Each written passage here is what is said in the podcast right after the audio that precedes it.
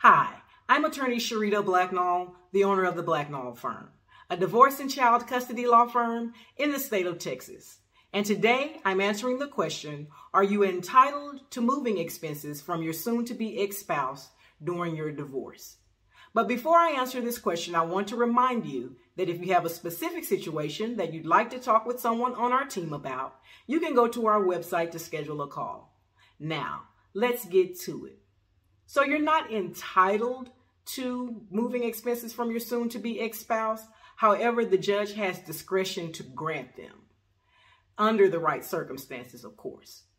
The judge will want to know what the current living situation is, what the plan is for moving, the income of both parties, the expenses of both parties, and whether or not the parties have minor children together.